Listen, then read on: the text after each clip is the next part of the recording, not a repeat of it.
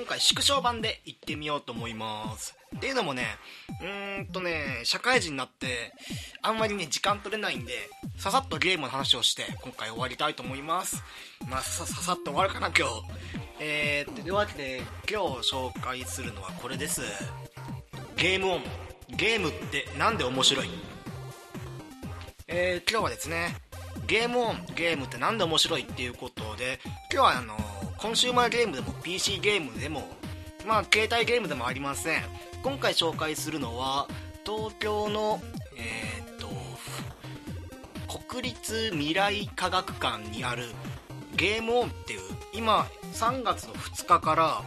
えー日本科学未来館だ。日本科学未来館っていう先月の3月2日から5月30日までやっているゲームの、まあ、博物館かな？まあなんか博物館っていうとなんかその昔のゲームを展示してあって歴史の紹介をして、まあ、それを展示品を見てお勉強するみたいなそういうイメージもあるんですけれども今回えこの日本科学未来館の方ではこのゲームの展示をしてなおかつそれがプレイアブルで遊べる状態で保存してある保存っていうかまあ有利できるっていう状態ですね、えーこの科学未来館の、えー特別展の入場料さえ払えば何時間いてもゲームで遊び放題ですよっていう。っていうのがこのゲームオンゲームってなんで面白いっていう科学館です。えーっとステージがねいくつか分かれていてこっちか。まあアーケードゲーム1970年代ぐらいか。70年代ぐらいからの、えーゲームセンターに置いてあるゲームが置いてあってそこからどんどんと時代がね新しくなって MSX オデッセイこれはもう実物展示ですね。オデッセイであるとかスーパーファミコンであるとか、まあファミコンもあったりとか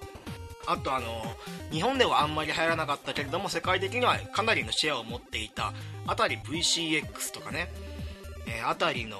2100だっけな？忘れちゃったな。その辺とかも置いてあってなんだろうね、まあ、ゲーム好きは必ず行っておけっていうようななんだろう。行っておいて絶対に後悔しないっていう科学館ですね。で今回僕はね何を目的に今回行ったのかっていうとプレイステーション VR こちらがですね科学館えっ、と日本科学館のこのゲームオンで点、えープレイアブル状態で予約をして遊べるっていうのになってまして当日科学館に行って、まあ朝整理券をもらって時間になったらその時間に行って、まあ、10分か15分ぐらいそのプレイステーション VR で遊べるっていうそれがねもう本当にプレイステーション VR が欲しくて欲しくてやりたくてやりたくてこのプレイステーション VR っていうのがヘッドマウントディスプレイをつけることによってこの360度、えーとまあ、目で、えーともう目全部をゴーグルで覆うわけなんで、まあ、360度見えるし自分が首を動かすと首を振った方向にその映像の方も移り変わるっていう本当に自分がそのバーチャルの世界に入り込んだような体験をするっていうゲーム機ですね。このプレイステーション VR が確か秋頃に発売プレイステーション4対応でえっ、とプレイステーション4が今4万円ぐらいしてでプレイステーション VR が確か5万6千円か6万円かっていうぐらいなんだけど正直に僕プレイステーション4も持ってなくて、えーとプレイステーション VR も持ってないと。ってなると、まあ、多分10万円ぐらいかな。初期投資が、まあ、ソフトを買ったりとかもあって、まあ、初期投資10万円ぐらいするんだけどでも今回その日本科学館、えーゲームオンこちらの、えー特別展の方に行ってこれも100%買わなきゃいけないなっていうのを思ったんで今回その紹介をしていこうと思います。まあでもねその前にまずその前にまずっていうか例えばプレイステーション VR 今どこで遊べますかって言ったら、まあ東京ならば、えーこのゲームオンに行かない限り多分日本中どこ探してもないんじゃないかっていうぐらい。もしくはちょっと前だと E3 えーっととか TGS E3 っていうのがこのアメリカのサンフランシスコで行われている、まあ、世界最大のゲームの展覧会。新製品であるとか新商品の発表は全部ここでやりましょうみたいな。一番大きな注目を集めるゲームの展覧会の E3 と TGS っていう東京ゲームショウえー、と9月かな、まあ、秋ぐらいにやってる東京ゲームショウでやっていて、まあ、E3 の時ももうえー、と業界人が何時間も並ぶっていうような列だったし TGS の一般の部分も何時間も並んで、まあ、遊べないっていう人もいればもう偶然あの体験できましたよっていう人もいて。あとソニーの方で、えー募集していたのがもう完全会員限定でプレイステーションプラスに加入している人が限定で応募した中から抽選で50名様をこのプレイステーション VR の、まあ体験会に招待しますよっていうのを僕送って落選してるんですよね。っていうことはプレイステーション VR 遊ぶっていうのは、まあ、この時期に遊ぶっていうのがそもそもかなりハードルの高いことだったのが今回ゲームオンの登場の博物館で科学館か。科学館で遊べますよっていうのはかなり大きな機会だなと思っていってしかも E3 もね TGS もめちゃくちゃ並ぶんですよ。なんですけどこちらはあの、まあ、先行でえー、っとまあ科学館に朝早くに行って朝早くって僕科学科学館に言いにくい科学館科学館に着いたのが午前のもう12時回るか回らないかぐらい。ごめん午前じゃない。えっ、とお昼ね。お昼の12時回るか回らないか回らないかぐらいに科学館に行ってでもしかしてこれ大丈夫かなって。まず最初の不安は。このゲームオンっていうのもちゃんとツイッターの方、えー公式のツイッターがやっていてでそこで毎日、えー今日のプレイステーション VR の、えー、と体験会のまあそのなんていうの、まあ、大気圏っていうか、えー、と整理券。整理券の方はなんで整理券っていう言葉がこんな出てこないんだろうね。整理券がもうなくなりましたよっていう。あとはキャンセル待ちの列しかありませんよっていう状態だったから僕は、えー、とお昼ぐらいに行ってこれなかったらどうしようと思ったんだけど12時に行って、4時からの分のが、まあ、ありますので、まあ、そちらの整理券を持って4時に来てくださいっていう。E3 とかはねずっと並ばなきゃいけなかったからずっと待たなきゃいけないんだけどあとの4時間っていうの、えー、と12時から4時だから、まあ、僕の待ち時間の4時間っていうのはどこにいてもいいですよっていう。もう科学館出て隣な隣にあるダイバーシティでお買い物してもいいですよっていうぐらいとにかく夕方の4時に VR のところに来てくださいって言われてこれもねもうハードルがどんどん低くなっちゃって遊ぶハードルが、まあ、その、まあこんなハードル低いからね僕も遊べたんだけどということで、まあ、ちょっとな時間潰すかと思ってまあいろんなゲームがありましてね。まあ一応僕もそのゲームが好きでそのゲームの歴史を調べるのも好きだったからある程度なんか新しい発見っていうかあこんなのもあるんだみたいな。あこのゲームこんなところで展示してるんだっていう発見はあるんだけど昔のゲームってこんなんだったんだっていう新発見がなくて逆に言うとだからそのその日、まあ、僕みたいな若者まあ一人なんだけどね。ぼっちで、えーゆりかもめに乗ってモノレール乗って科学館に行ったってやつもいれば結構ねカップルでも楽しめるんだよねこれが。カップルで行ってあのこのゲームセンターのコーナーっていうのがアーケードゲームか。アーケードゲームのコーナーっていうのが1970年代からあるまあなんだろうね。パックマンであるとかそういう。あとはなんか2人で遊ぶ用のゲームっていうのも展示して展示してあるから結構ねカップルとかで行くと楽しいんじゃないかっていう。あとはね子供連れできればねお父さんと子供が年離れてる年離れていていてなおかつお父さんの方がゲーム好きであるっていう風の方が面白いかなっていう。あのまあお父さんにしては昔のゲームを懐かしむ自分の青春時代にあったアーケードゲームのゲームを楽しむっていうのもいいし子供にしてみればまずゲームが無料で何度も遊べるっていう状況。それとあまあこんなゲームがあったんだって発見ね。あとね僕が胸熱くなっちゃうのは、まあ、子供たち今9歳あの頃は9歳ぐらいかな。小学校3年生2年生ぐらいの子供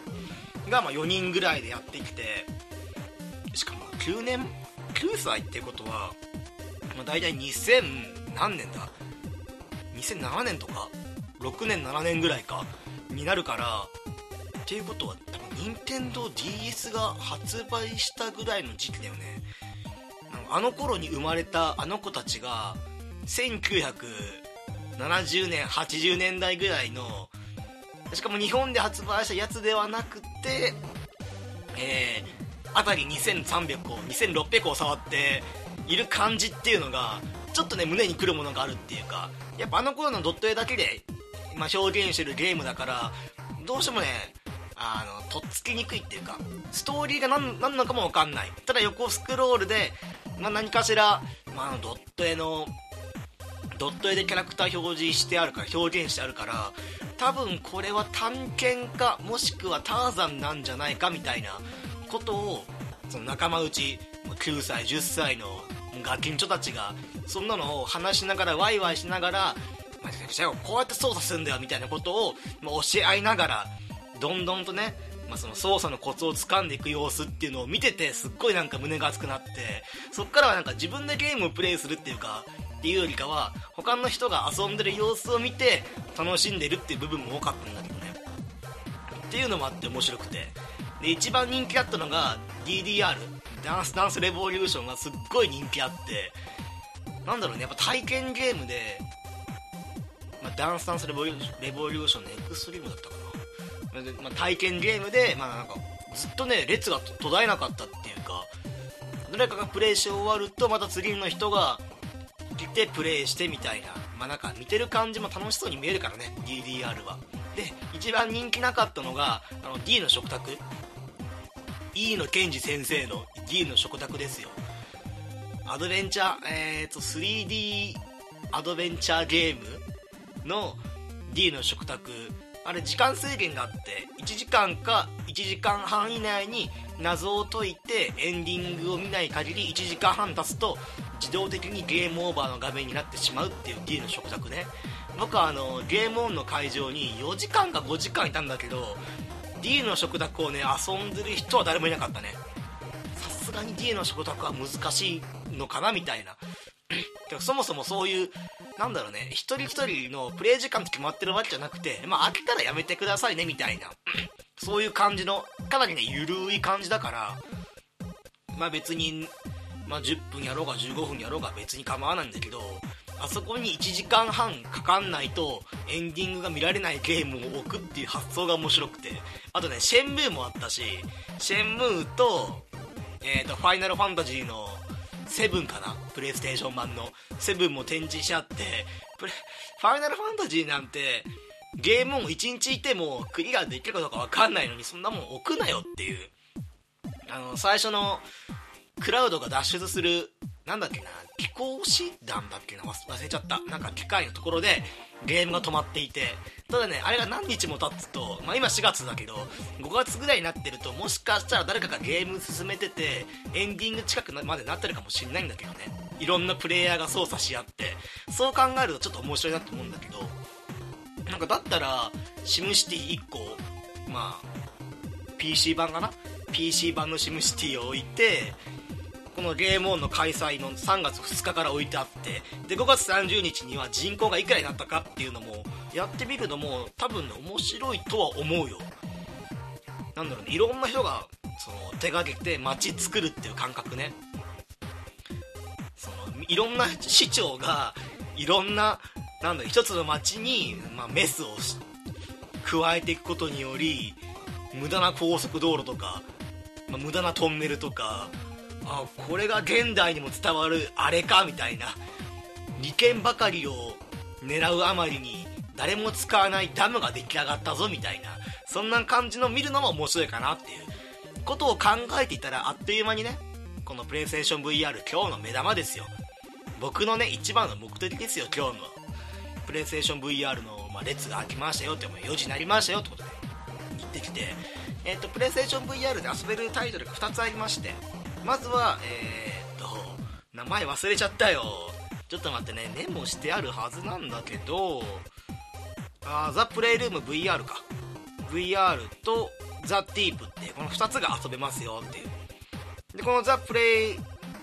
プレイルーム VR っていうのが怪獣 VS ヒーローの4人組のパーティーゲーム。で、えーと、VR 装置。えっ、ー、と VR 装置ってヘッドマンディスプレイつけるのが怪獣側。であとはプレイステーション4のコントローラーを持つ持って操作するんだけどこれどういうゲームかっていうとプレイステーション VR をつけたやつが避けるんですよね。あのなんだろう。怪獣 VS ヒューマンなんでヒューマン側はコントローラーでまあ、木箱であるとか爆弾を持って怪獣側に投げつけると。でそうすると VR 側要はヘッドマンディスプレイをしてる側は人間が何か自分に投げてくるのが分かるからそれを体を使って横にね左右に体を動かしてみたりこう頭をかがませて避けてみたりっていう、まあ、そういうなんか、まあ、人間側がボールを投げてで怪獣側は避けるだけっていうあれですね。あのいじめのドッジボール人間側はボール投げんだけど怪獣側は避けることしかできないからそういうゲーム。まあ別に喧嘩とか起きないんだけどでもなんか面白そうじゃない？あのプレイステーション VR のイメージって1人用ってイメージが強かったから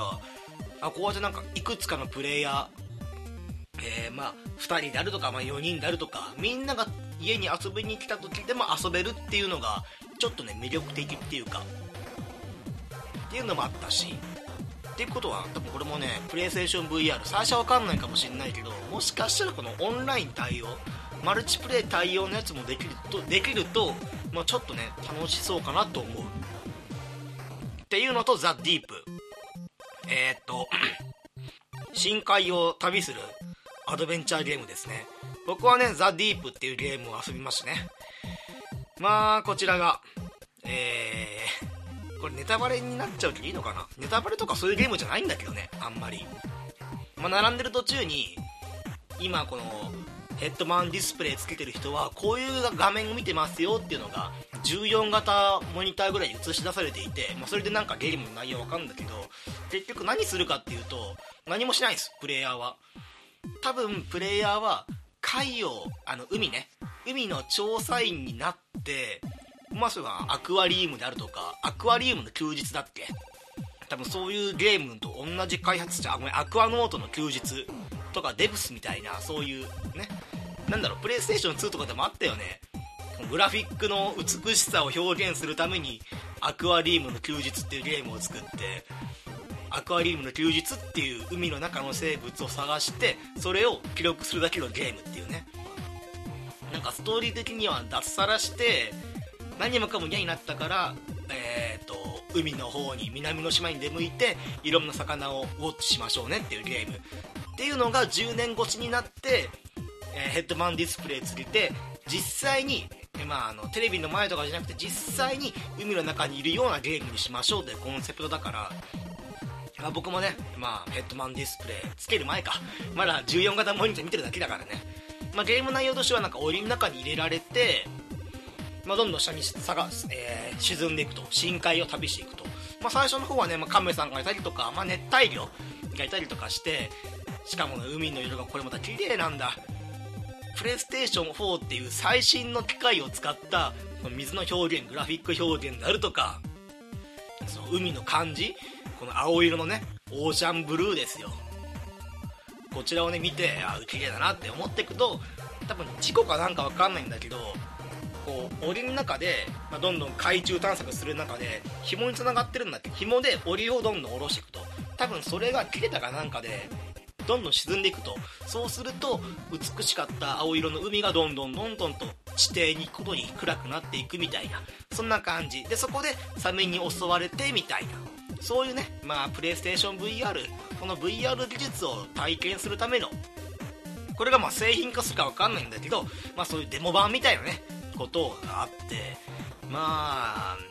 こっち見るわけよもう。あこういう風なことが起きるんだなっていうあサメに襲われるんですねっていうサメが檻に噛みついて檻のね、側面を剥がしてあ俺大ピンチみたいなことになるんだなっていうことをね並んでる最中に分かっちゃうんですよねやっぱり。あまあできればこう何も知らずにやるのが一番ね感動がするから、まあ、一番いいのかなと思ってたんだけどなんでこんなの見せるんだろうって。もしこんなの見せなかったらあの目の前にサメが襲ってくる。あの綺麗な海を見ていて、まあ、亀とか見ていて感動していたところに急にね事故で深海に落ちてサメになんか襲われたっていうのを何も知らずにこの、まあ、デモ版のゲームをプレイしたらそれはもう俺おちっこちびれちゃう。まあ海の中だからね別におしっこちびれてもいいんだけど、まあ、現実世界ではどうなってるか分かんないけどって思い思ってまあもう周りの人が終わって、まあ、コンパニオンのお姉さんに、まあ、こちら来てくださいって言われてこのプレイステーション VR つけて装置をつけて僕もね、まあ、海の中に入ろうと、まあ、僕はね昔からあの海洋調査なんでね、まあ、昔からやってみたいなと思ったんですよね、まこの単語を知ったのついさっきなんですけれども、え海洋調査やってみたいななんて思ってまあ念願の夢じゃないですか。夢が叶ったと思いながらやってたらやっぱりね今まで E3 とかの映像もしくは TGS の映像を YouTube で見ていただけなんだけどその何十倍もねすごい。うーんなんだろう。あれ？あのプレイするときにはねヘッドホンもつけて外の状態、えーまあ、要は会場の雑音が聞こえないようにして、まあ、ゲームの音だけを集中して聞けるようにそういう配慮されてるんだけど、あのー、まずね海が綺麗。当たり前。で檻の中にね囲まれてるんですよ自分が。でまあちょっと下がっていって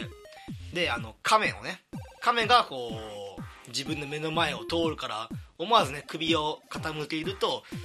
どこまでもね亀を追いかけていけるっていう。であのなんだろうな。もし自分が手を伸ばして亀を触ろうとする例えばその亀を実際にタッチしようタッチって言い方ダメだな。亀を触ろうと手を伸ばすとでも自分って亀に触れないことが分かるじゃないですか。だって VR だもん。映像だもんこれって。だからそこでなんかリアリティに弊害出るのかなって思ったのかあの檻でね自分の周りを檻で囲むことによってあ手伸ばしても届かないんだっていうことを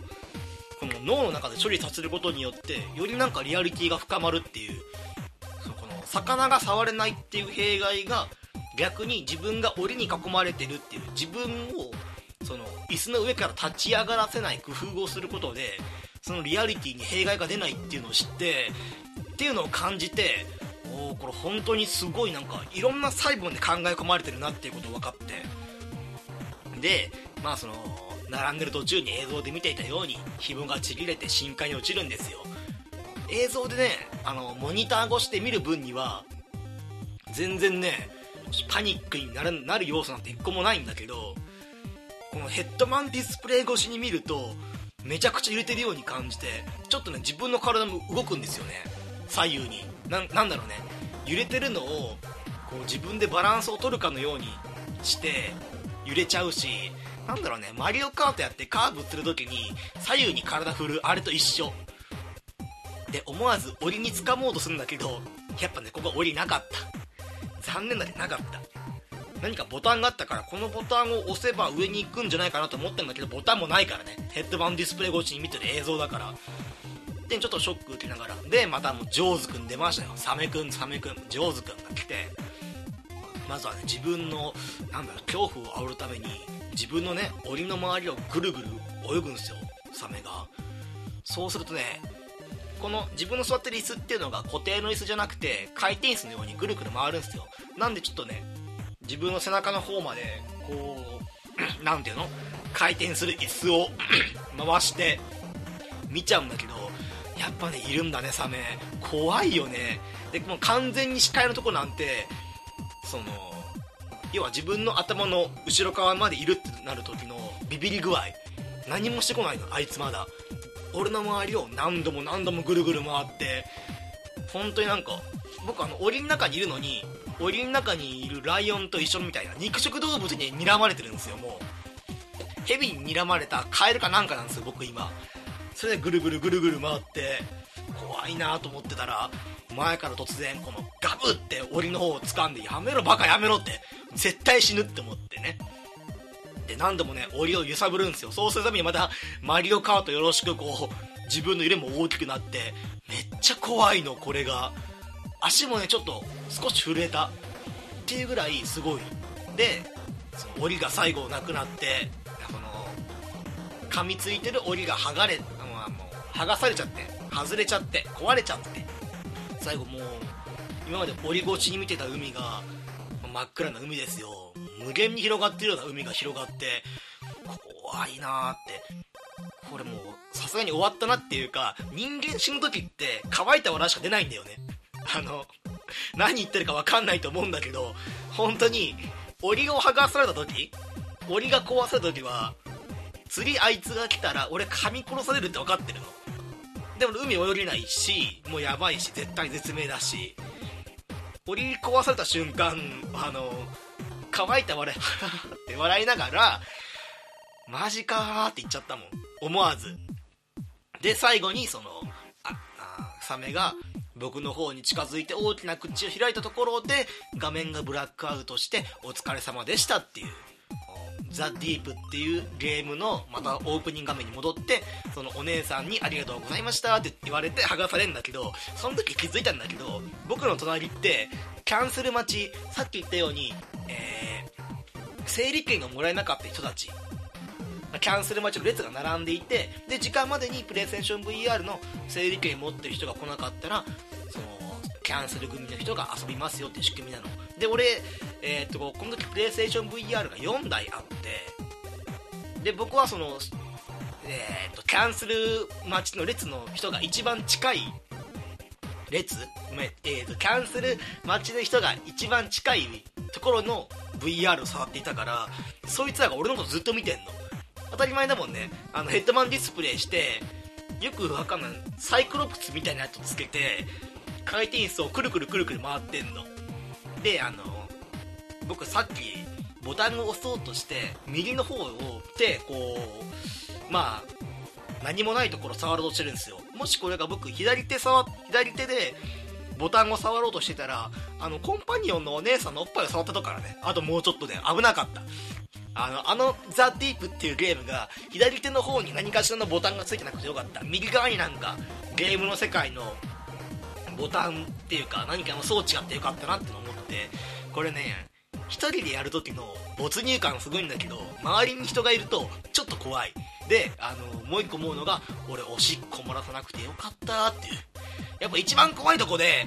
まあ、海だからいっかと思うんだけど、メガネ外したら、メガネじゃねえや。ヘッドバンディスプレイ外したら、あだってお台場だもん、いるのは。お台場でおしっこ漏らしたやつがいるから、これはね、怖いからやめとこうっていう。で、プレイステーション VR、どんなゲームがいいんだろうね。僕はね、このゲーム十分面白かったし、十分怖かったから、まあこれでもいいかなっていう感じなんだけど、やっぱ僕ね、ゲームでプレイしてみたいなっていうのが、まあ個案としては、やっぱホラーゲームで、えーと、洋館を歩くみたいなそういうゲームやってみたいんだよねあんまりね体を大きく動かすやつって、まあ、周りが見えあの現実世界に何が置いてあるかわからない関係上あんまりその椅子に座ったままプレイすることが推奨されてるゲームって多いんだけどでも洋館を歩くあのプレイステーションムーブっていう Wii のあの Wii の棒のコントローラーのパクリみたいなプレイステーションムーブっていうのを右手と左手に持ってで自分がそのプレイステーション VR ってヘッドマンディスプレイつけて立った状態で足踏みしてる時に手を動かす動きで動きを感知。その手の動きを感知してその洋館の中を歩いてさまようみたいなそういうゲームがあったらねすっごく面白そうだなと思うんだよね。そのぐらいなんかプレイステーション VR のその映像の、えー、表現力っていうのが本当によくできてるからそういうホラーゲームがあったらねほんとすぐ買っちゃうんだけどねプレイステーション VR なんだろうね昔あったプレイステーション i みたいななんかもう10本15本ぐらいソフト出してはいもう終わりみたいなゲームじゃなくていっぱいそのいろんなね VR 技術を使ったゲームが出てくれれば僕はなんかこの先もプレイステーション VR で遊んでみたいなっていう気持ちは強くなるんだけどね。といったところでゲームオンでした。今回の紹介するゲームっていうか、まあ、日本科学科学館。あとなんかマインクラフトとかありますよっていう。ああとそうそうだあれだ。あれ言わなきゃいけなかった。ごめん。えっとね。えっと VR 酔いするかどうか。僕ザ・ディープっていうゲーム10分間プレイしました。VR 酔いはしません。あの酔う要素が全くない。っていうかだって僕の頭の中は本当に海の中にいると思い込んでるからなんかああいう 3D 酔いとか酔うっていう要素って何が原因かっていうとなんか一説で僕聞いて話したからなんか話のまた力ぐらいだから合ってるかどうか分かんないんだけどなんかその自分の脳、えー、映像の目で見て脳にその送り込むと。その時に脳がなんかそのこれとこれはおかしいんじゃないかって違和感からその 3D 酔いっていうのが起こってしまうっていうのを聞いたことあるんだけどでも違和感全くないの。VR つけて、えー、ヘッドマンディスプレイつけてても何も違和感なく、まあ、楽しめるからこれ全然いいっていうかむしろこっちが現実なんじゃないかぐらいのことまで思っちゃうからね。まあ逆に言うと僕はあの今回展示してある game on っていうので何で一番酔ったかっていうとえー、っとセガのゲームえー、アーケードゲームの、まあ、体感ゲーム DDR みたいなね、体を実際に使うゲームの中でもこのアフターバーナーっていうゲームがありましてこのアフターバーナーもね自由に遊べるんだけどアフターバーナーどんなゲームかっていうと筐体はねほんとなんか戦闘機みたいなまあほんとなんかあの時代ですよ。1980年代のまあ、1990年代かもしんなかったけど80年代ぐらいの、えー、芸隊の、えー、ごめんゲーセンのゲーム筐体ですよ。それが戦闘機ですよ、まあ、どんなチープなものかっていうのはもう頭の中で保管してほしいんだけどそういうチープなのとあとはそのなんだっけなハンドル？戦闘機のハンドルと左手で操るのは戦闘機の、まあ、降下するか、まあ、上がるか下がるかを操作するってこの2つしかないの。もしかしたらアクセルあったかもしんないけどもう行ったの1ヶ月前だからあんま覚えてない。ごめんね。で,、えー、で目的は何するかっていうと、まあ、ぶっちゃけよくわかんないんだけどあの遊んでんのによくわかんないんだけどえーとまあ多分主人公はどこかしらの何かを目指して戦闘機を動かしていくと。で向こうから、えー、要はモニターの方からまあ襲ってくるんですよ。対面っていうか正面突破で相手のヘリ戦闘機が襲いかかってくると。それを自分のね、えー、戦闘機のファイヤーボタンを押して相手の戦闘機を落としながら目的地まで着きましょうってそういうゲーム。なんだけどこのゲームの一番のポイントってこの戦闘機がめちゃくちゃ動くんですよ。っていうかあのー、この時代1980年代のゲーム、まあ、体験体感ゲームにシートベルトが装着してあって多分このシートベルトをして遊べっていうことなんだろうけど僕の体はもうそれが入んないぐらいの、まあ、ブーデー、まあ、デーブーのブーデーのブーターのターブーなんで、まあ、まあ業界用語で言うところのそれなんで、まあ、入んないと、あのー、まだねチャイルドシートの着用が義務付けられていない時代にあのサイズの子供が入るサイズのシートベルトがしてあるっていうことはまあ、装着されてあるっていうことはまあそういうことだよねっていう。これがねめちゃくちゃ動くの。相手の銃の撃き方はどうするかっていうとあのハンドルで左右横に振ったりとか。あとは左手のその自分の戦闘機の,、まあその高度を上げたり下げたりして避けるっていう。このね避ける時の筐体の動きっぷりっていうのがマリオカートでカーブする人のあの体の動かしなんて気にならないぐらいのなんだろう重力ってああいうとこで感じるんだっていうか。右に左に上に下にドッコンドッコンドッコンドッコン動いてしかも体が大きければ大きいほどああいうのって感じやすいもんだからあのね頭がねグラグラ揺れるしね、まあ、上下に動いてもう自分が何狙ってるかもわからないぐらいずっとファイヤーボタンを押してるみたいなそのゲームね僕4分ぐらいかなまあもう、まあ、僕の体感時間は20分なんだけど、実際時計見たら3分ぐらいしか遊んでないんだけどね。3分ぐらいでゲームオーバーになって、で、あの、3分ぐらいでヘリから、戦闘機から降りて、いや、もう頭痛いし、酔うし、みたいな。2016年のゲームがあんな酔わないのに、アフターバーナー超酔う。だからあの、アフターバーナーも遊んでみて。当時子供の時はアフターバーナー全く酔わなかったんだけど、30歳になって、まあ酔いやすくなったな、みたいな。三半規管だっけ？あの余裕を感じるところあの車酔いとかもね三半期間か。三半期間が年取って本当弱くなったなみたいなことも感じてほしい。あのまあね子供で行くのもいいですよ。まあ懐かしでもいいですよ。だけど結局何を感じるかってあの自分の老いを感じる。結局ねああいう体感ゲームやって全く酔わなかったのになみたいな。今や危険遊具に指定されてあったあの何、て言うんだろうね。回るくるくる回るやつ。子供の頃何十回何百回ぐるぐる回っても言わなかったのに高校生になって23回くるって回っただけで頭が痛いっていうぐらいあれと一緒っていう。まあそういうゲームを、まあ、もしねよかったら、えー、5月まあ5月の30日っていうことはゴールデンウィークもやってんだ。多分ゴールデンウィーク混むと思うんで、まあ、プレイステーション VR やりたいなと思ったらえっ、ー、と朝一。多分ねここ10時開館だから10時に行くのが一番いいと思います。というわけで今回この辺で Twitter やってます。Twitter が PODCAST アンダーバー GAME ポッドキャストアンダーバーゲーム P が大文字 PODCASTGAME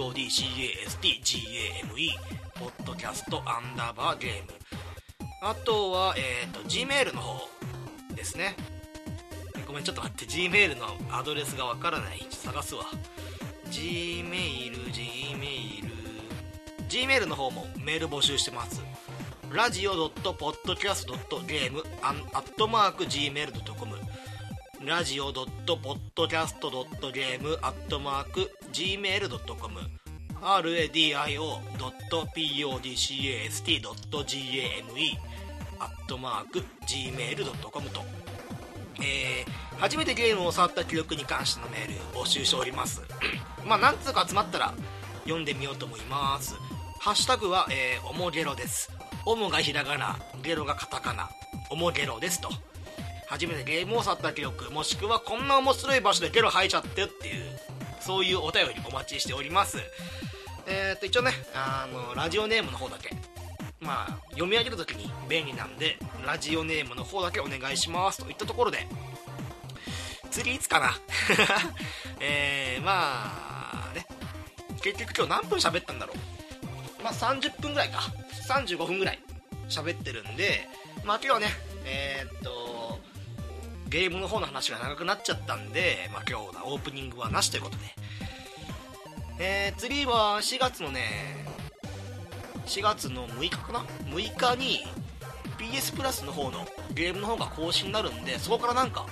まあ、ゲームの方を選んで話せたらなと思います。なかなかね社会人になってプライベートもしくは会社のことってあんまり喋れない喋れないからその